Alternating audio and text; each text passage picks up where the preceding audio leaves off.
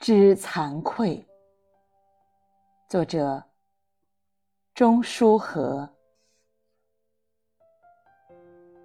东坡居士酒醉饭饱，倚于机上。白云左绕，清江右回。重门洞开，林峦奔入。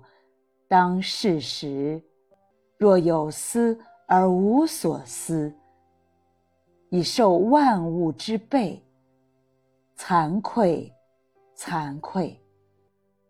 苏轼在《书临高亭》一文中，用短短十六个字，就描写出了如电影画面般的优美景致。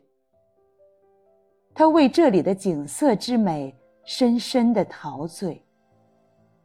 这时候，他的思想好像格外灵敏，却又格外单纯，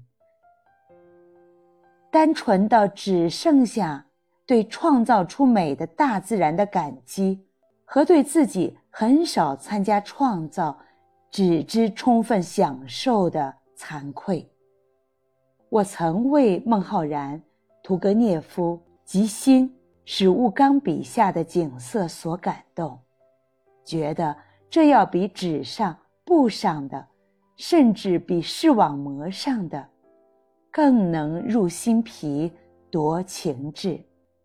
这不仅因为他们的观察比我的细致，他们的感觉比我的灵敏，还因为他们对大自然的理解和爱意比我的深刻。强烈，这便是文学的力量。苏东坡在承天寺还用了十几个字细写景致，在临高亭这里就减少了直接描写，着重写自己的感动和惭愧。美同样感动过别的文学家，还间接的感动过我，但在。造物者之无尽藏面前，能够知惭愧如东坡者，似乎很少。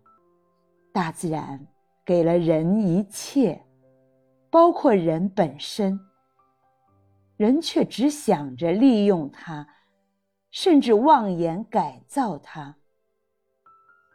人啊！